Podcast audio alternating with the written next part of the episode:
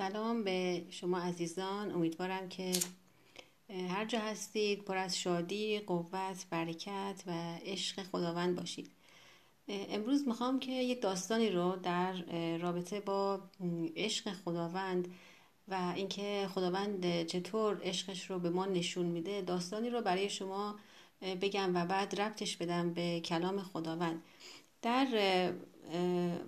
قسمتی است که داستانی رو که میخوندم از آلبرت انیشتین بود که آلبرت انیشتین در سال 1938 یک نامه ای رو می نویسه و به صورت مخفیانه نگه میداره و به دخترش این رو میده و میگه که این رو خودت هر وقت که احساس می‌کنی که دنیا و بشر نیاز داره و متوجه میشه این نامه رو باز کن و بخونش.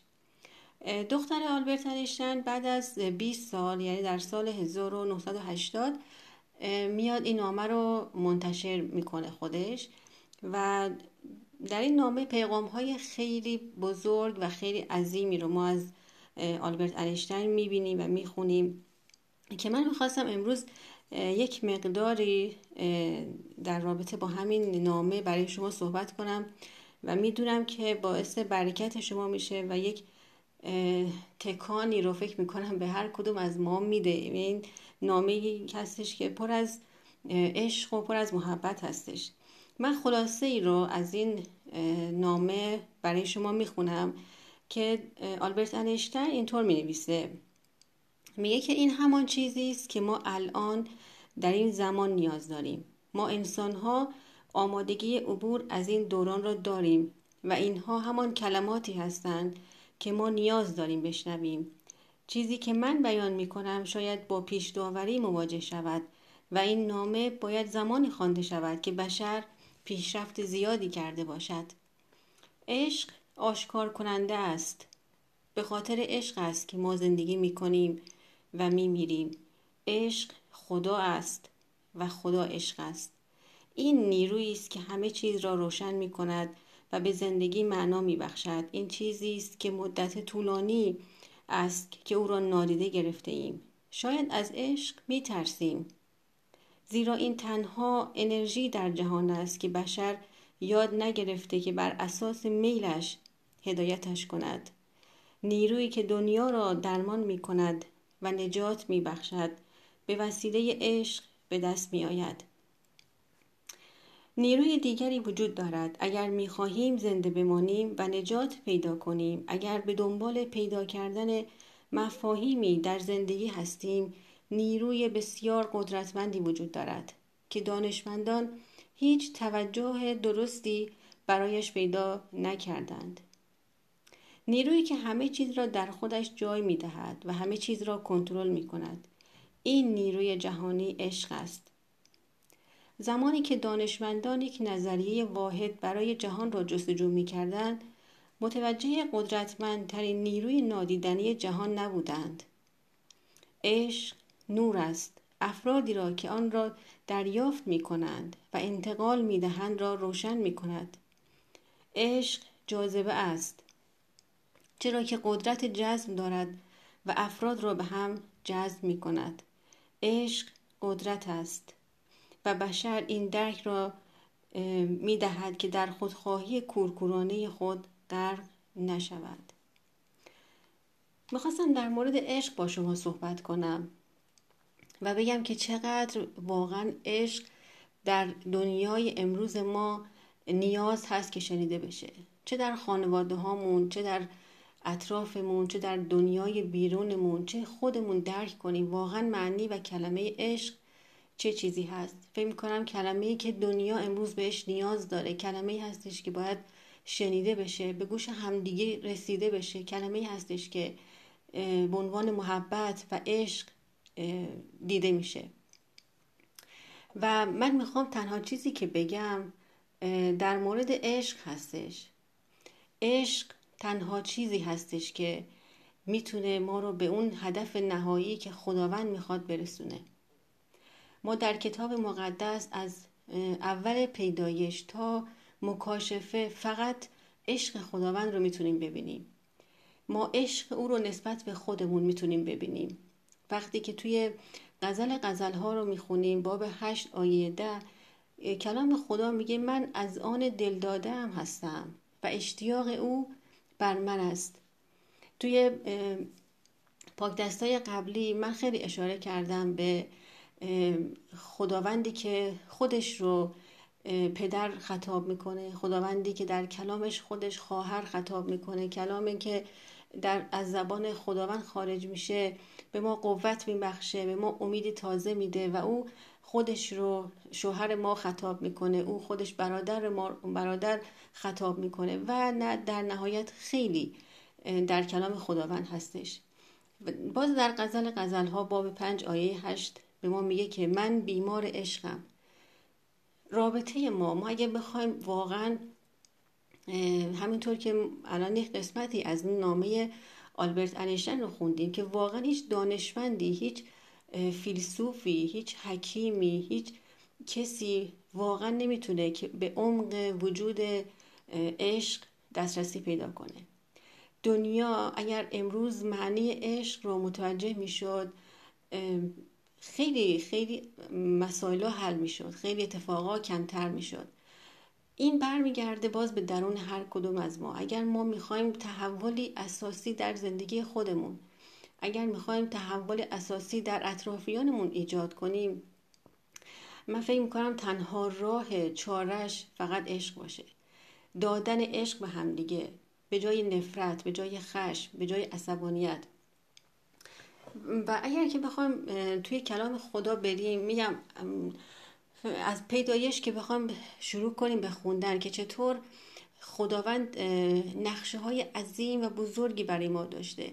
ما همیشه باعث لعنت زمین شدیم ما همیشه باعث لعنت همدیگه شدیم ما همیشه باعث خرابی همدیگه شدیم. ولی در نهایت خداوند میاد همه اینها رو آباد می‌کنه. خداوند میاد برکت خودش رو دوباز دوباره به زندگی ما میده. او ما رو بنا می‌کنه. او ما رو خراب نمی‌کنه. او ما رو ویران نمی‌کنه. بلکه ما رو بنا می‌کنه. توی ارمیا خداوند به ما چنین میگه. میگه من شما رو بنا می‌کنم. من شما رو ویران نمی‌کنم. من شما رو ریشهکن نمی کنم بلکه شما رو قرص می کنم این خیلی تفاوت داره با چیزی که قرار هست خداوند قرار هست ما رو ریشهکن کنه. خداوند در کلامش میده من میگه که من شما رو قرص می‌کنم من شما رو بنا می‌کنم من شما رو ویران نمی‌کنم. و واقعا عشق خداوند هستش که ما رو اینطور می‌تونه به هم وصل کنه.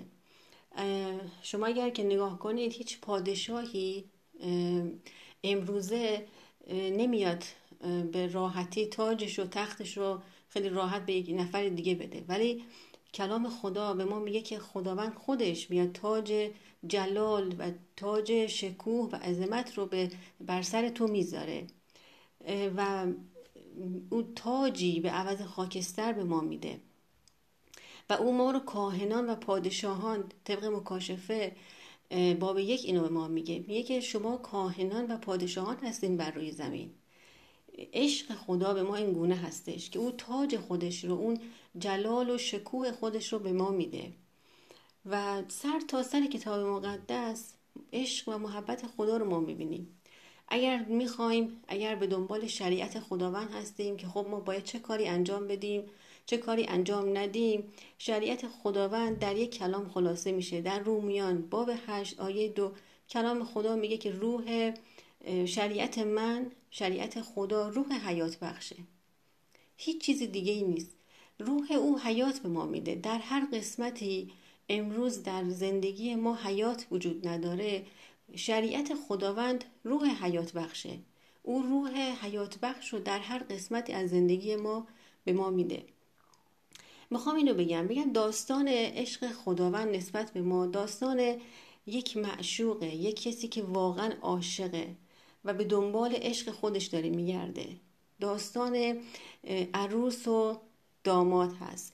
داستان دلداره و دلدار هستش. داستان فیض و محبت خداوند هستش.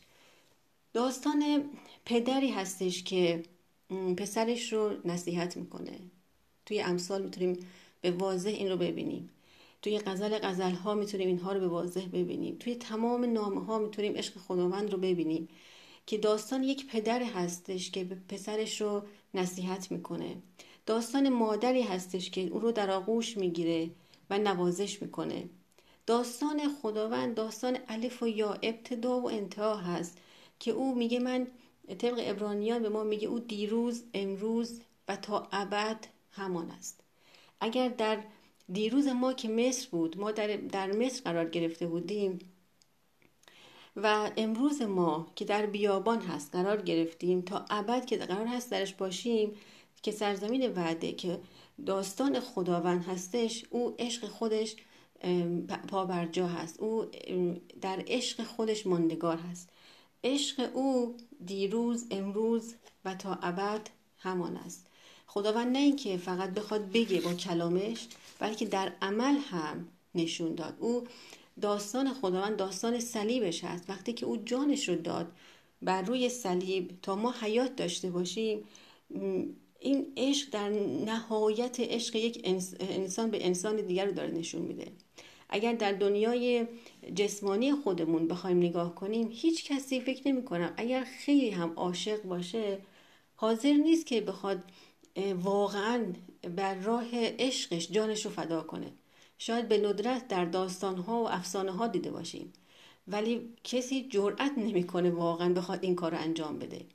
ولی می‌خوام اینو بگم که عشق خداوند نسبت به ما اینطور بود که او جانش رو داد که ما حیات داشته باشیم ما زندگی کنیم. او با عشق روی صلیب رفت.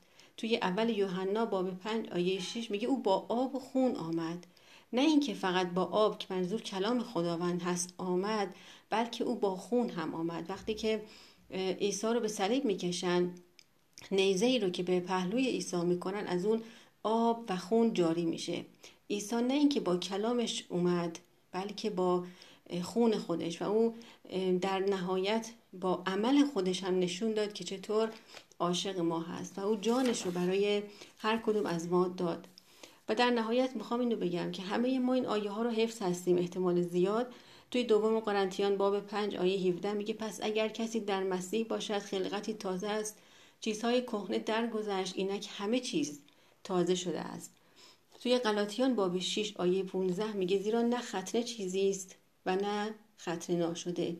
آنچه اهمیت دارد خلقت جدید است. اگر به هر چیزی که امروز فکر می‌کنی داری یا امروز یا فکر می‌کنی نداری؟ یا کاری باید انجام بدی برای خداوند؟ یا کاری رو نباید انجام بدی؟ کلام خدا به وضوح داره به ما میگه که اینها اهمیتی نداره. تنها چیزی که امروز برای من و تو اهمیت داره خلقت جدیده. ما باید در خلقت جدید خداوند قرار بگیریم. ما باید در عشق خداوند قرار بگیریم تا بتونیم اون رو بشناسیم و مکاشفات عالی از خداوند دریافت کنیم. ما اگر اون رو نشناسیم اگر عشق خداوند رو دریافت نکنیم اگر وارد عمق خداوند نشیم و وارد رابطه عظیم با خداوند نشیم ما هیچ وقت نمی‌تونیم مکاشفات عالی و رازهایی که نهان هست رو از خداوند بشنویم و یاد بگیریم. پس تشویقتون می‌کنم که در عشق در عشق خداوند قوتور بشید. در محبت خداوند قوتور بشید رو باور کنید که خداوند عاشق شما هست. خداوند شما رو دوست داره. اون محبتش بی نهایت اون محبتش بی زواله. خداوند امروز نصیب تو هست. پس امیدت رو بر خداوند بذار. طبق ارمیا باب سه. و خودت رو از خداوند جدا نبین و ببین که چقدر او عاشق تو هست و تو رو دوست داره و در نهایت چقدر او تو رو محبت می‌کنه. اگر امروز در هر قسمتی از زندگیت احساس می‌کنی که کاری رو باید انجام بدی یا نباید انجام بدی یا احساس تقصیر داری یا احساس می‌کنی که محکوم هستی یا حتی احساس می‌کنی که اصلا خداوند تو رو ترک کرده. شاید اصلا امیدت رو از خداوند از دست دادی. می‌خوام تشویقت کنم که واقعا خداوند جانش رو برای تو داد برای من داد. پس در عشق خداوند بمونیم در عشق او پایدار بمونیم در عشق او رو دریافت کنیم و محبت او رو دریافت کنیم تا نصیب بهتری از خداوند در اصل نصیب هر کدوم از ما بشه. و ممنونم از شما ممنونم که پیغام ها رو گوش می‌کنید. ممنونم که وقت می‌ذارید و در نهایت برکت خداوند هر روزه با شما باشه و در عشق خداوند قوتور بشید. در پناه خداوند باشید.